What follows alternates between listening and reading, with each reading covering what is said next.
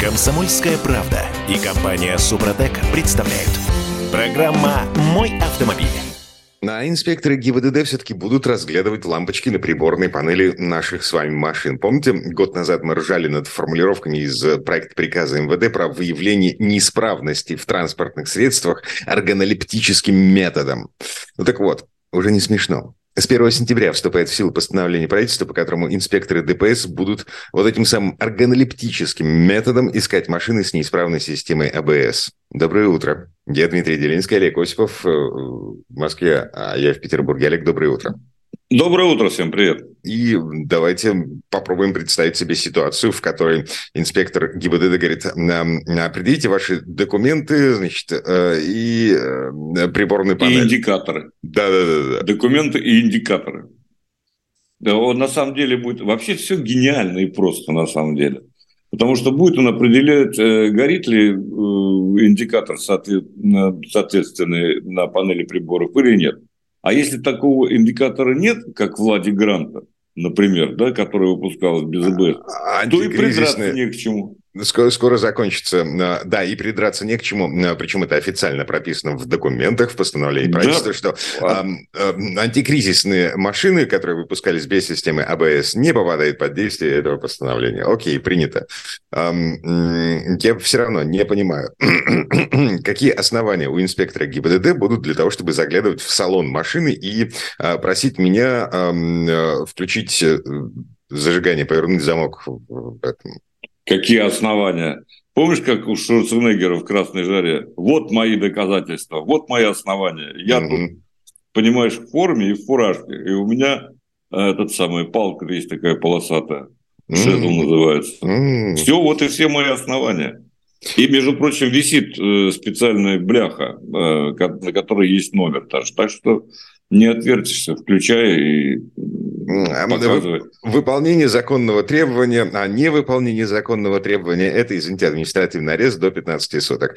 Значит, а, вот и все. меня смущает в постановлении правительства еще один пассаж. Водители получат штраф за Демонтаж регулятора тормозных сил, трещины и деформацию в деталях тормозного привода, несоответствие стайночного тормоза требованиям технического регламента, нарушение герметичности в тормозном приводе и несоответствие тормозной системы нормативам эффективности торможения. Они что там, на тормозной стенд с собой возить будут на посты? Да нет, ну, это, ну это это все туфта, которая, так сказать, конечно, э, я в такие дебри э, не вдавался. Это я не знаю, зачем это все написано.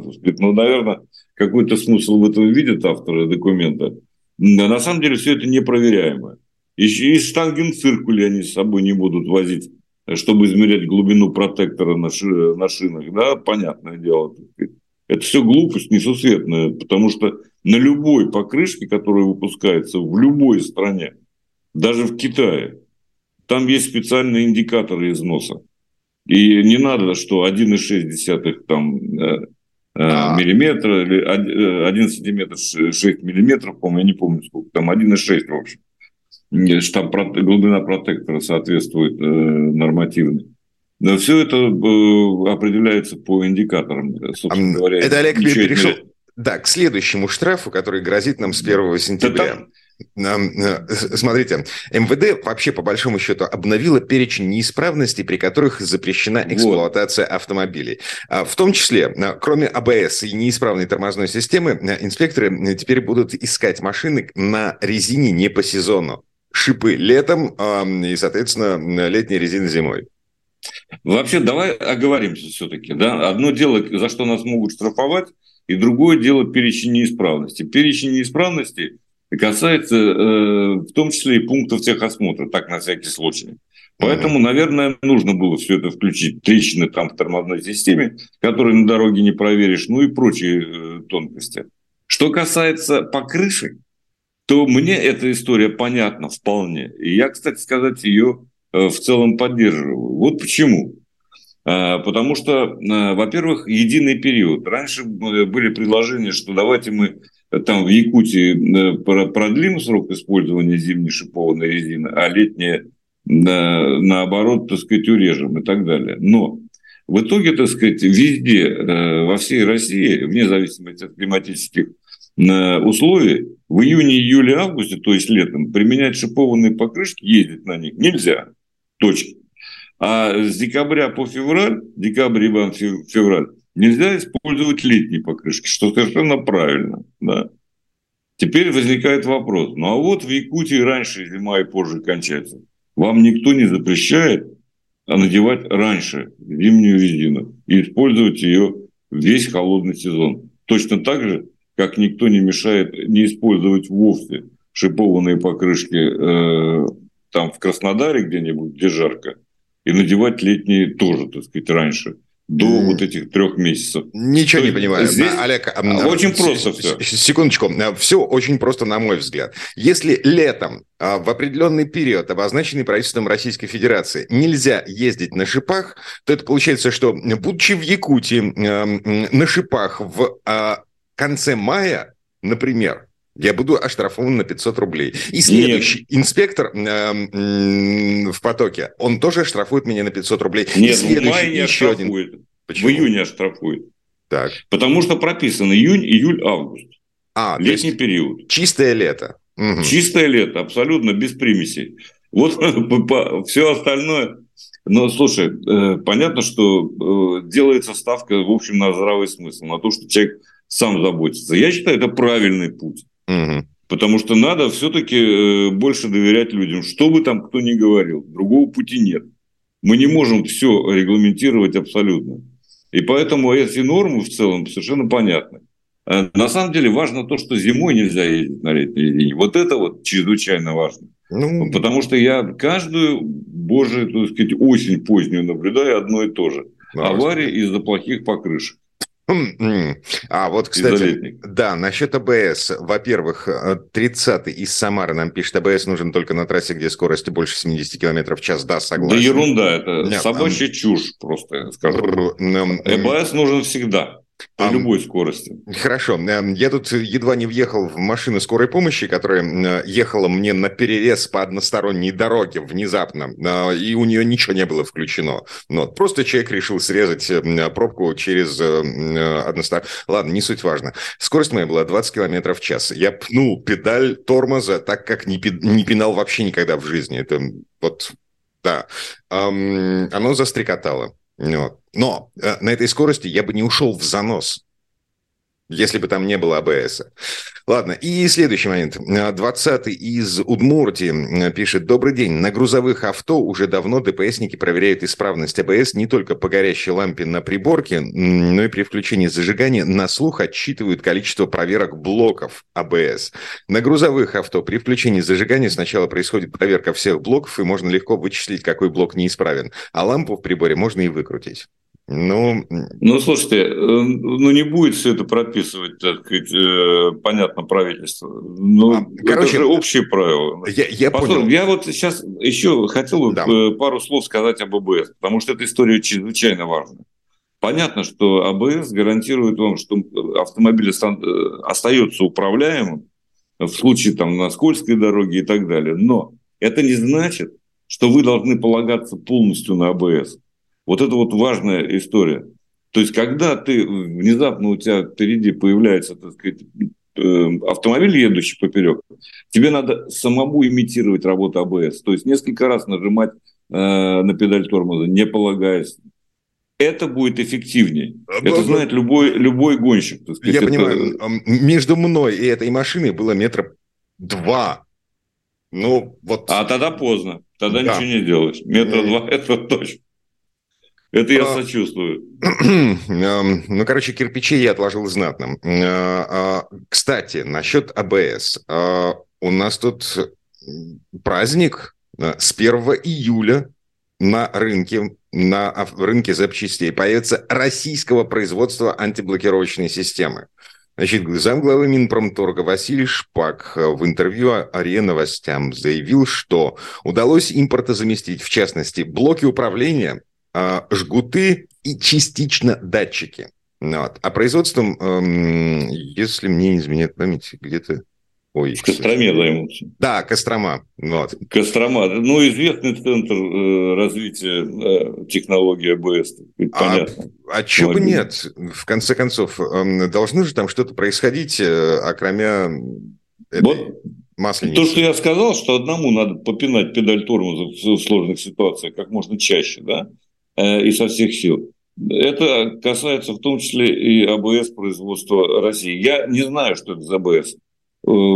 А, скорее всего, какая-то китайская лицензия. Какая-то китайская ерунда. Да она сейчас, э, собственно говоря, э, вводится и продается. Скорее всего, ничего там, никаких датчиков не производится. Э, жгуты могут. Я помню, я мучился в свое время, так сказать, в советское время с, с жгутами из Тольятти. Это была катастрофа. Не помню, саратовские, еще чьи-то были. Я менял их полностью. В общем, знаю я, как это все работает. Я думаю, что мало что изменилось. Поэтому надо полагаться на себя.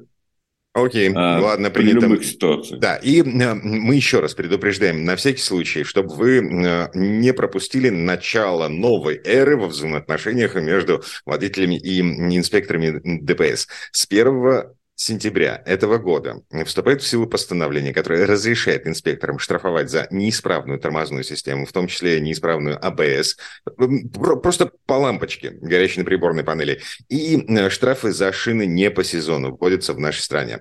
Но мы вернемся буквально через пару минут. Комсомольская правда и компания Супротек представляют. Программа «Мой автомобиль». А, кстати, мы тут не говорили про, в смысле, не договорили про постановление правительства Российской Федерации, которое э, разрешает инспекторам ДПС штрафовать за резину не по сезону и не горящую лампочку АБС на приборной панели, а, наоборот, горящую лампочку. Я Дмитрий Делинский из Петербурга и из Москвы Олег Осипов. Олег, доброе утро еще раз. Да, доброе утро еще раз. Слушай, а, я по АБС да, э, ну, давай, скажу, почему, почему mm-hmm. это, во-первых, это важно. Это очень важная э, история, которая пришла из э, авиации. И, естественно, АБС впервые появился на самолетах, когда ему нужно было остановиться. И то же самое в автомобиле. Почему э, сложно наладить производство всего, так сказать, внутри страны? Потому что у нас одно время выпускались, так сказать, в Тольятти все э, компоненты, практически все, э, которые использовались э, «Жигулях», да, так сказать. И они не могли быть по определению все одинаково хороши. Просто потому, что не может э, предприятие заниматься всем. Да? Кто-то делает хорошо одно, кто-то другое. И поэтому в мире произошло разделение, так сказать, во всем, в глобальном мире, я имею в виду. Компания Bosch, не боюсь, это не реклама никакая, да, так сказать. Ну да, а что рекламировать? Сосредоточилась, угу. сосредоточилась исключительно только вот на таких системах, как прыск, АБС и так далее. И они вкладывали туда миллиарды, они только этим и занимались. Поэтому их системы лучше и дешевле из-за тиражей, чем все остальные. А, вот и все. Да, и поэтому... Смотри, значит, тот АБС, который наладили в Костроме, не настоящий сварщик, я только предполагаю, по крайней мере, чиновники, эксперты где-то с полгода назад, когда говорили о локализации производства АБС в нашей стране, вот, говорили про контракт с китайцами, которые, у которых контракт с Бошем. Ну, конечно, конечно, об этом речь. Э, весь вопрос в компонентах. Вот меня э, несколько настораживает, что жгуты наши, которые я уже сказал, да, и э, датчики. Самое главное, конечно, датчики. А, датчики в Минпромторге говорят, мы, э, мы заместили частично. Насколько частично, ну, что это за датчики, ну, естественно, ничего не, никто не говорит. И потом, чтобы было понятно, все это будет дороже, чем первоклассная продукция Bosch. Вот это вот к доктору не ходи, это совершенно mm. точно. И в конечном итоге заплатим за это мы, потребители. Вот Слушайте, это надо представлять себе. У нас тут какой-то кружок ретроградов такой небольшой. Значит, 30-й из Самары пишет. В городе при скоростях 40 километров в час зимой много аварий именно из-за АБС. Отключить его невозможно. 33-й из Челябинска. Здрасте, у меня лампа АБС горит. С АБС я а, в 10 раз чуть не попадал в аварии. Уже больше года езжу без АБС, машина лучше стала слушаться. Окей, мы рады за вас, но по умолчанию... А нет, послушайте, если, да, если по умолчанию система да. АБС ставится для того, чтобы на любой водитель на дороге, вот любой, девочка, 18-летняя, только-только севшая за руль, сумела остановиться без ухода в занос. Совершенно правильно. То есть, если вы обладаете навыками, которые необходимо обладать, да, никаких проблем нет с АБС, без АБС. Раньше учили, меня учили, как э, имитировать работу АБС. Но АБС штука необходимая. Она, конечно, во многих ситуациях, в 80-90% убережет вас от э, столкновения, от ТТП. Угу. Вот, управлять ну, короче говоря, тут можно много рассказывать про это дело, как-нибудь отдельно поговорим. Да, и один важный момент. Эм, еще раз напоминаю, с 1 сентября э, инспекторы ДПС получат штрафа, э, о, господи, право штрафовать нас с вами за горящую лампу АБС на приборной панели и за резину не по сезону. МВД обновила список неисправностей э, транспортных средств, с которыми запрещается эксплуатация, бла-бла-бла. Но, смотрите, лампочка АБС, горящая на приборке, шины не по сезону – это 500 рублей штрафа. А, машину не отправят на штрафстоянку, вас не высадят из-за руля, это 500 рублей штрафа. Несмотря на то, что это, ну, в общем, достаточно критичная неисправность. Вот. А, и следующий момент. А, эти 500 рублей штрафа – это, ну, как бы, типа абонентская плата. То есть вы поедете дальше, до следующего инспектора, а потом до следующего, а потом до еще одного. А еще они могут созваниваться, так что мало не казалось. Короче, лучше исправить, да, я понимаю. Ладно. Там есть, есть некоторые неисправности, при которых запрещено вообще-то а, Вот их, их список не изменился. То есть, если э, тормозная система действительно на самом деле неисправна, машина не тормозит, э, я уже говорил в предыдущей части, там трещины, э, неправильная настройка, э, тормозные уси. Короче говоря, вот этот список не поменялся. То есть, если неисправна тормозная система, рулевое управление неисправно, а машина сразу вот лесом да, да, это, это правда. Э, Все это осталось в силе. А насчет летней резины тоже договорились. Ну, в общем, да. А, кстати, а, немаловажный момент. Эксперты, автоюристы говорят, что инспекторы ГИБДД будут определять, зимняя эта резина или летняя эта резина по маркировке. То есть, если ты ездишь на шипах летом, и от шипов у тебя там осталось, вообще ничего не осталось, вот, то это все равно зимняя резина. И тебя оштрафуют за нее. Нет, вот если шипов не осталось, не оштрафуют. Не, потому не, не, что не, на... оштрафуют, оштрафуют, потому что по маркировке это все еще зимняя резина. Нет, э, смотри, запрещено ездить летом, э, июнь, июль, август, на шипованной резине. Не, не намаркированной, как зимняя, там две снежинки или одна снежинка, допустим, no. Ну. да, а именно нашипованные. Зимнюю резину, пожалуйста, используйте летом, если вам ее не жалко. Это глупость, конечно, но использовать можно. Никаких проблем. Нельзя ездить именно на шипах. Вот, э, вот это вот принципиально важно. Летом нельзя ездить на шипах. На зимний, пожалуйста. Никто вас за это не оштрафует.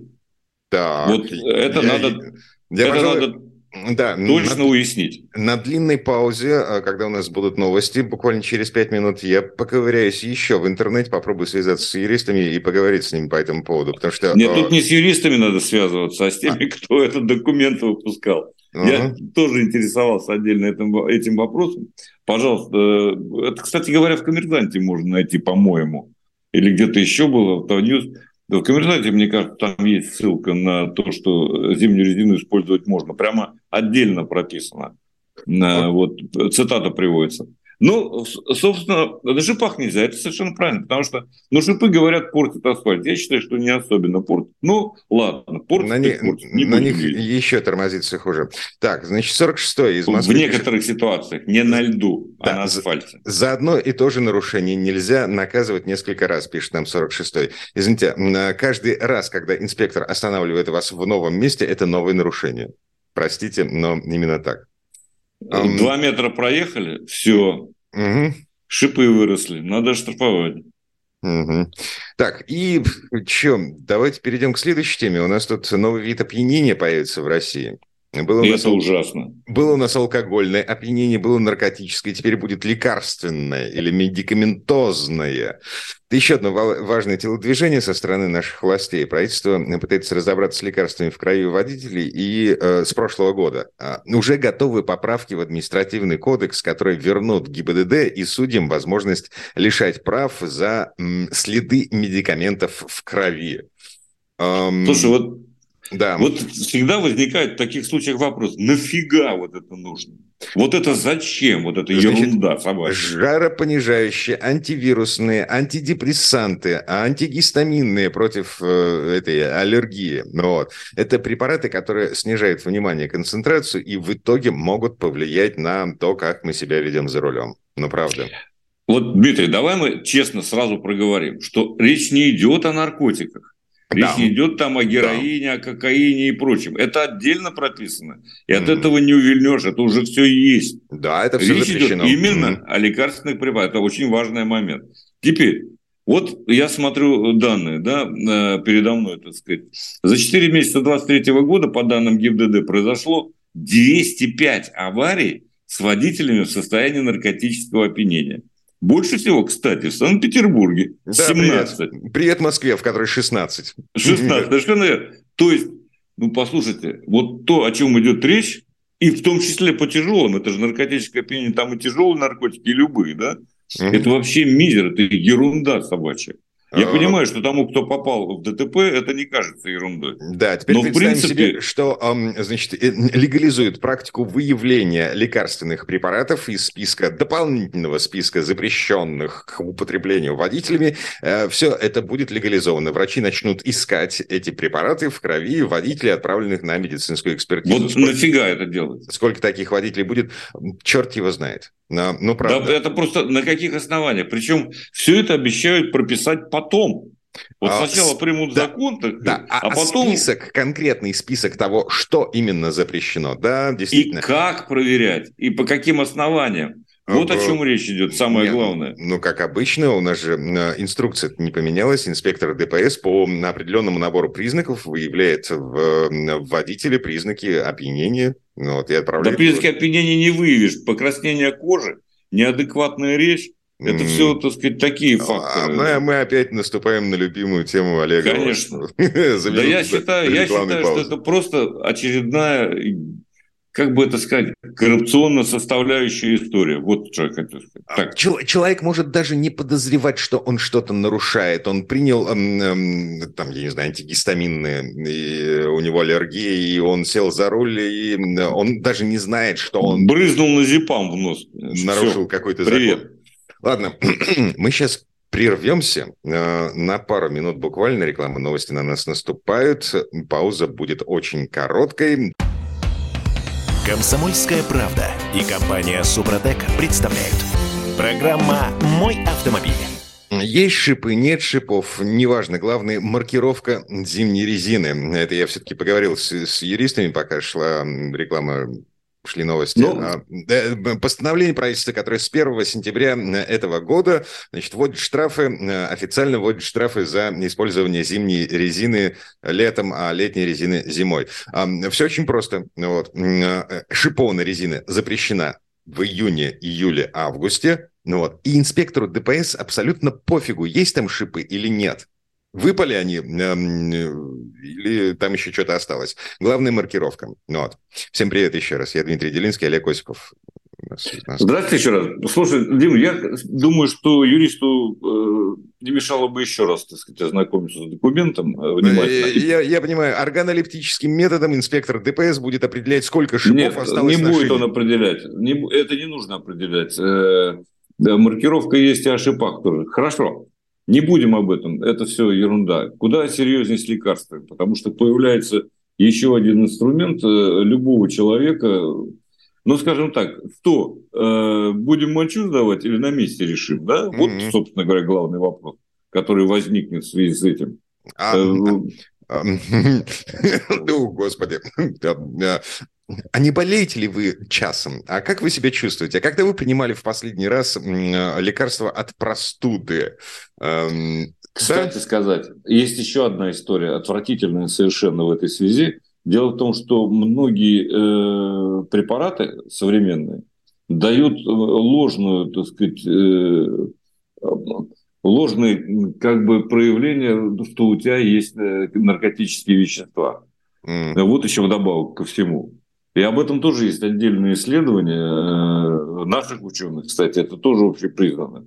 Так мало этого, еще и э, вот теперь лекарства, которые, собственно говоря, ни при чем. Единственное Значит, разумное в этой связи, извини, да, пожалуйста, да. это то, что предлагает ЛДПР, по-моему, как обычно, какие-то такие вещи, маркировать лекарства, которые не рекомендуется вот. употреблять за рулем. Да, пожалуйста, маркируйте. И все. И больше не надо. Не надо этих идиотских списков и возможности прищучить любого так абсолютно трезвого, нормального человека. Э, наши власти дуют на воду, обжегшись э, ну вот, на всем обжегшись. У них задача, значит, э, нулевая смертность на дорогах общего пользования к какому-то там 2030 2030 И вот этим, таким способом это достигается, по их ну, мнению, да? Видимо, да. Ну да, как, как могут, так и мыслят, это понятно. Ладно, а, тут есть пара цифр, которые вызывают у меня легкое недоумение. 7 а, июня на календаре, а, значит, статистики выкатили данные о продажах машин по итогам мая. И что-то я не понимаю. Значит, автостат объявил нам о том, что продажи машин в мае в России выросли в два с половиной раза до 72 тысяч автомобилей. В два с половиной это по сравнению с мертвым абсолютно э, маем прошлого года. И одновременно Ассоциация европейского бизнеса э, сообщает нам о том, что всего на 112% выросли продажи год к году, и было продано 51 тысяча машин. Разница, ну, как бы колоссальная. Ну, не такая уж колоссальная. Дело в том, что развивается параллельный импорт, импорт например, который автостат не учитывает. Раз. Так, погодите, если автостат не учитывает и при этом насчитал да. 71 тысячу, то что же тогда считает нет, Ассоциация нет, нет. европейского бизнеса, которая считает, э, насчитала Смотри. 51 тысячу? Все, извини, может быть, это я не оговорился. Значит, mm. автостат э, учитывает э, а, параллельный импорт, а ЕП не учитывает параллельный импорт. Угу. Кроме всего прочего, АИБ не учитывает э, те компании, которые э, ежеквартально подают ему данные э, по отдельным месяцам. То есть, ну, например, Черри.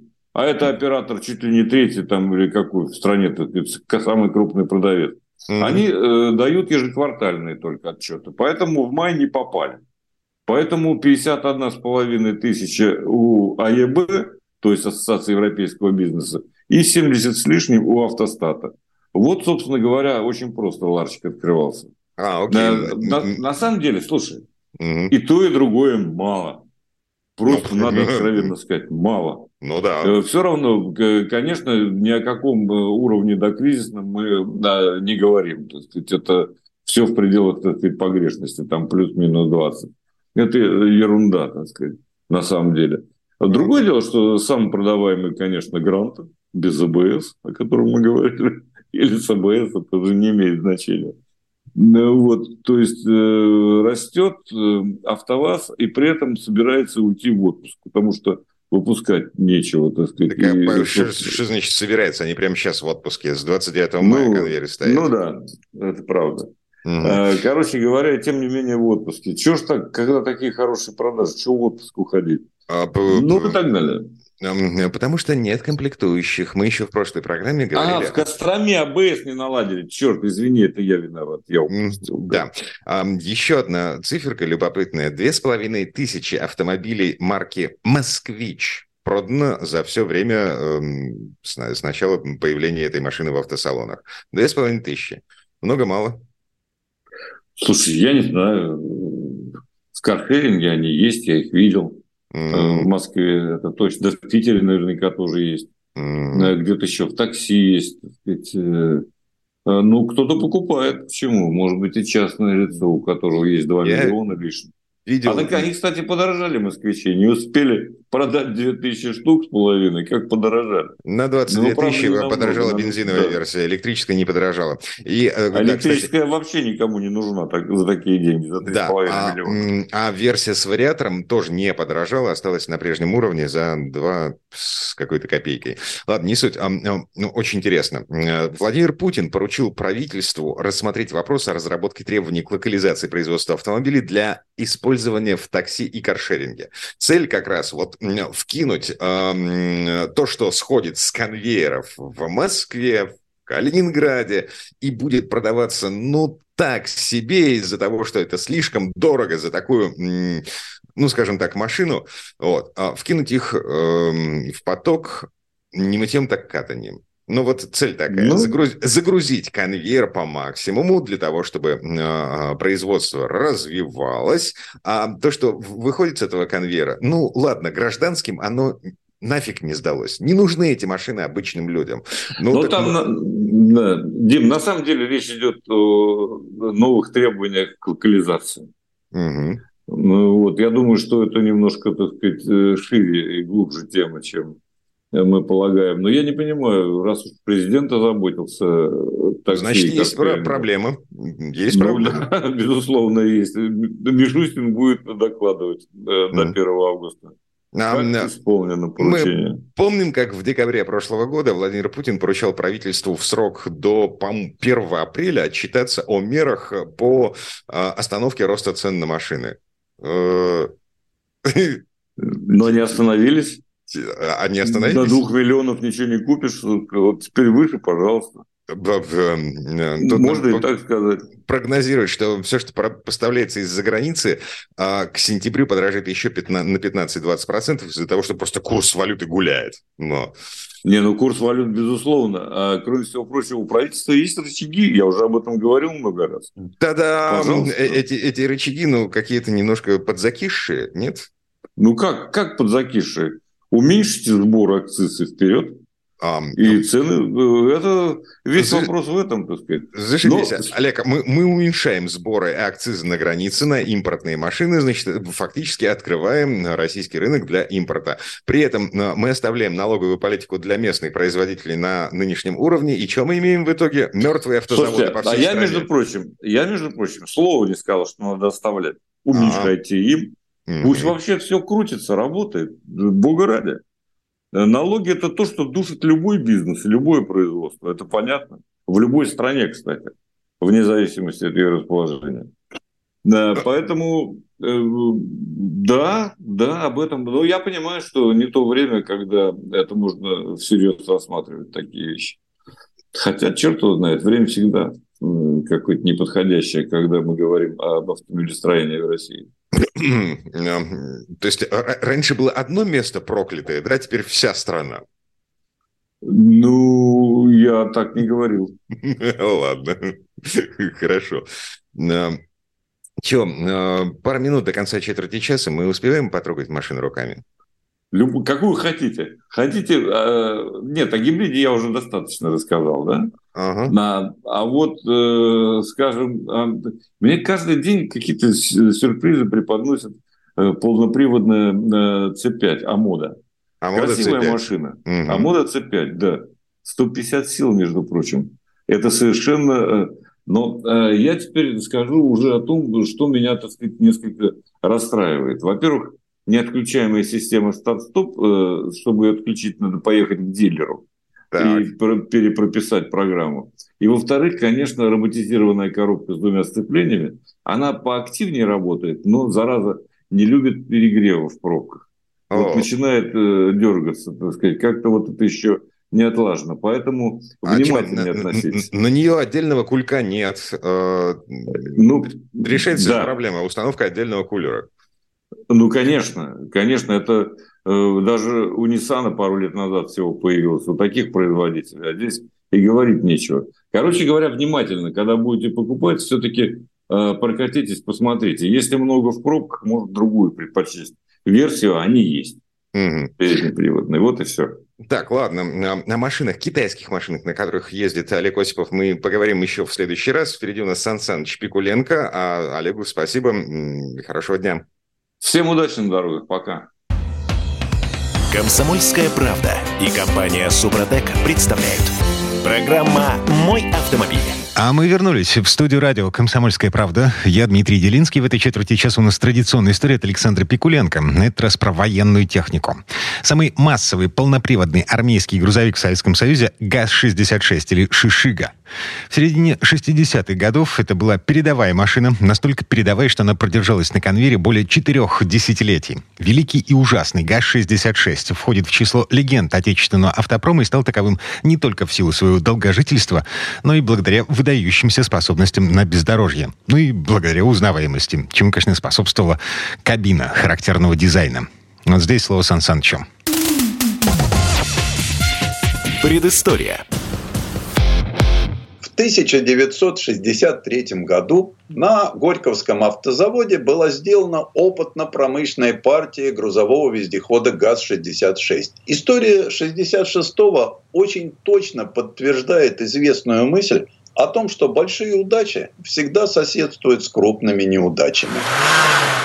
В то время Горьковский автомобильный завод успешно завершил государственное испытание ГАЗ-62 авиадесантного полноприводного вездехода грузоподъемностью в тонну, рассчитанного на перевозку 12 человек и буксировку прицепа массой тоже в тонну. Казалось, судьба 62-го решена. Он даже попал в известный справочник отечественной автомобили Анохина, предназначавшийся начальником автохозяйств. Однако завод смог выпустить всего 69 вездеходов ГАЗ-62. Основной заказчик, Министерство обороны, отказался от машины. Изменения связывали со сменой главкома сухопутных войск. В 1960 году на эту должность назначили Василия Ивановича Чуйкова, маршала с богатейшим боевым опытом. Впрочем, ГА-62 всего лишь повторил судьбу другой техники, принимаемой на снабжение армии. Эти годы в истории нашей страны оказались щедры на всякие перемены. Достаточно сказать, что в 1959 году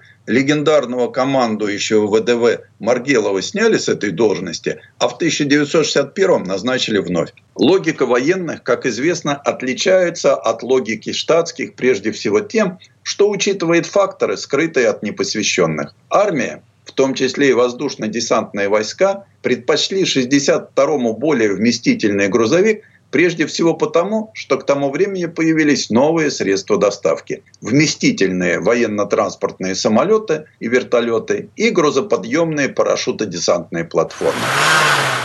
Горьковский автомобильный завод планировал широкое семейство грузовых автомобилей с кабиной над двигателем. Среди прочих разрабатывался и полноприводный грузовик ГАЗ-68 с двигателем V8 для народного хозяйства. И его ведущим конструктором был Ростислав Григорьевич Заворотный. На нем-то после фиаско с ГАЗ-62 и сконцентрировали внимание. Автомобилю присвоили индекс 66, до этого использовавшийся на опытном полноприводном грузовом автомобиле капотной компоновки. ГАЗ-66 внешне напоминал слегка увеличенный в размерах ГАЗ-62, с которым создавался в одно и то же время. Было и немало общего в конструкции машин – гипоидные главные передачи с самоблокирующимися дифференциалами, рулевое управление в виде пары глобоидальный червяк, трехгребневый ролик, трехходовая четырехступенчатая коробка передач с синхронизаторами на третьей и четвертой передаче. Когда военные заказали аэротранспортабельную модификацию ГА-66, на нее установили кабину от ГА-62 со складным отечественным верхом цельнометаллическая кабина, которую получили в 58-59 годах прототипа ГА-66, отличалась панорамным остеклением с гнутыми боковыми секциями лобового стекла. В процессе подготовки к производству форму кабины немного изменит. Это, однако, не изменит главного. Обычно кабина сваривается из крупных штампованных деталей, которые придают ей жесткость. Но кабину ГА-66 создавались с таким расчетом, чтобы вместо цельнометаллической верхней части мог устанавливаться легкий верх. И тут обычные подходы не годились. Каркас кабины ГА-66 сварили из стержней коробчатого и уголкового профиля, а сверху облицевали штампованными листовыми панелями толщиной от 0,5 до 3 мм. Все помпотехи страны проклинали такую конструкцию, поскольку при сколь-нибудь заметном повреждении, что в парках не редкость, ее ремонт оборачивался настоящей головной болью. Опять же, брала вверх логика основного заказчика. Ради переброски автомобиля по воздуху жертвовали многим. Никто не задумывался над тем, как водитель вылезет из кабины после того, как загонит автомобиль в чрево воздушного судна. В жертву компактности приносилось удобство управления. К рычагам переключения передач, подключения переднего моста и демультипликатора – приходилось тянуться далеко назад. Зато конструкция рассчитывалась, чтобы выдержать перегрузку до 9G и скорость приземления в 10 метров в секунду во время парашютирования на специальной платформе. Такие платформы разрабатывала ОКБ завода номер 468 «Универсал», под руководством главного конструктора Привалова. Смежники резко высказались по Горьковской кабине. Их, в частности, не устроило, что в сложенном состоянии лобовое стекло, тент и части дверей могли зацепиться за парашютные стрэнги и повредиться. В результате конструирование авиадесантного варианта передали на опытный завод номер 38 в город Броннице. А выпуск серийных ГА-66Б поручили одному из ремонтных заводов Минобороны. Впрочем, с принятием на вооружение новых типов воздушных судов, таких как Ил-76, необходимость жесткого соблюдения габарита отпадет, и затратное производство низкосилуэтных ГА-66Б завершится. И в ВДВ начнут поступать грузовики с нормальной кабиной. При той же базе, что и ГАЗ-63, 66 получился на 226 мм короче, хотя его кузов был значительно длиннее. Кузов представлял собой цельнометаллическую универсальную грузовую платформу. Ее решетчатые борта откидывались, становясь лавками для 18 бойцов. На фоне ГА-63 66-й представлял значительный шаг вперед. Взамен составной балки моста применили цельную конструкцию типа банджо. Не литую, как на ГА-63, а штампованную и потому более легкую. Удалось добиться половинного распределения веса по осям, что необычно для автомобилей с компоновкой кабины над двигателем. Поскольку оба моста ГА-66 нагружены примерно одинаково, в передней и задней подвеске применили одинаковые по конструкции и устройству рессора. В качестве межколесных дифференциалов в автомобиле использовали самоблокирующийся механизм Кулачкового или сухарного типа. Впервые о бессателлитных дифференциалах самотормозящего типа говорили еще на знаменитом совещании в феврале 1943 года, когда определяли развитие автомобилестроения на все послевоенные годы. Таким способом повышали проходимость своих вездеходов немцы. Устройство привлекало тем, что не требовало участия водителя, а кроме того отличалось компактностью и повышенной прочностью. Изучив трофейную технику, а позднее, проведя ряд совместных с немецкими инженерами научно-исследовательских работ, советские конструкторы существенно улучшили кулачковый дифференциал. В частности, избавились от такого его недостатка, как неодинаковость коэффициентов блокировки при запаздывании одной и другой полуосей. Для этого в дифференциале конструкции ГАЗ сухари, выполняющие роль сателлитов, разместили в два ряда. К слову, по этому узлу ГАЗ-66 был унифицирован с колесной бронетехникой, выпускаемой Горьковским автозаводом. Первая партия грузовых автомобилей ГАЗ-66 была выпущена в качестве подарку 13-му съезду советских профсоюзов. Настоящее производство началось с 1 июля 1964 года. 66-му предстояло вытеснить на конвейере ГАЗ-63. Происходило это постепенно. За это время вездеход избавляли от многочисленных детских болезней. В 1968 году все, без исключения 66-е, стали, наконец, оснащаться централизованной системой регулирования давления в шинах. До этого времени такой системой могли похвастать только автомобили с лебедкой и с экранированным электрооборудованием. На базовом шасси ГАЗ-6601 и его модификациях устанавливалось свыше сотни образцов вооружений военной техники. В 1970 году первым из советских автомобилей ГАЗ-66 получил введенный в 1967 году государственный знак качества, вписанную в пятиугольник букву «К». Она была повернута таким образом, что напоминало силуэт рабочего, гордо вознесшего над головой слово «СССР». В народе этот символ трактовали с иронией «сделал, как смог».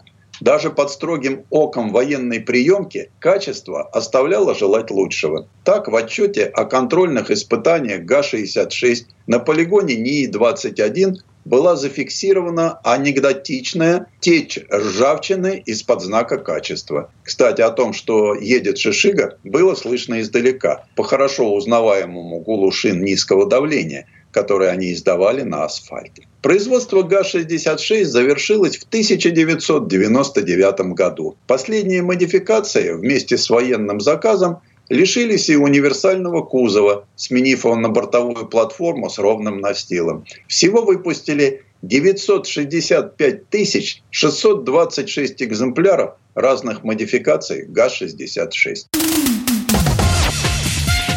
Предыстория. Сан Саныч, спасибо. Это был Александр Пикуленко, летописец мировой автомобильной индустрии. И у нас на этом все на сегодня. Дмитрий Делинский, радио «Комсомольская правда». Берегите себя. Программа «Мой автомобиль».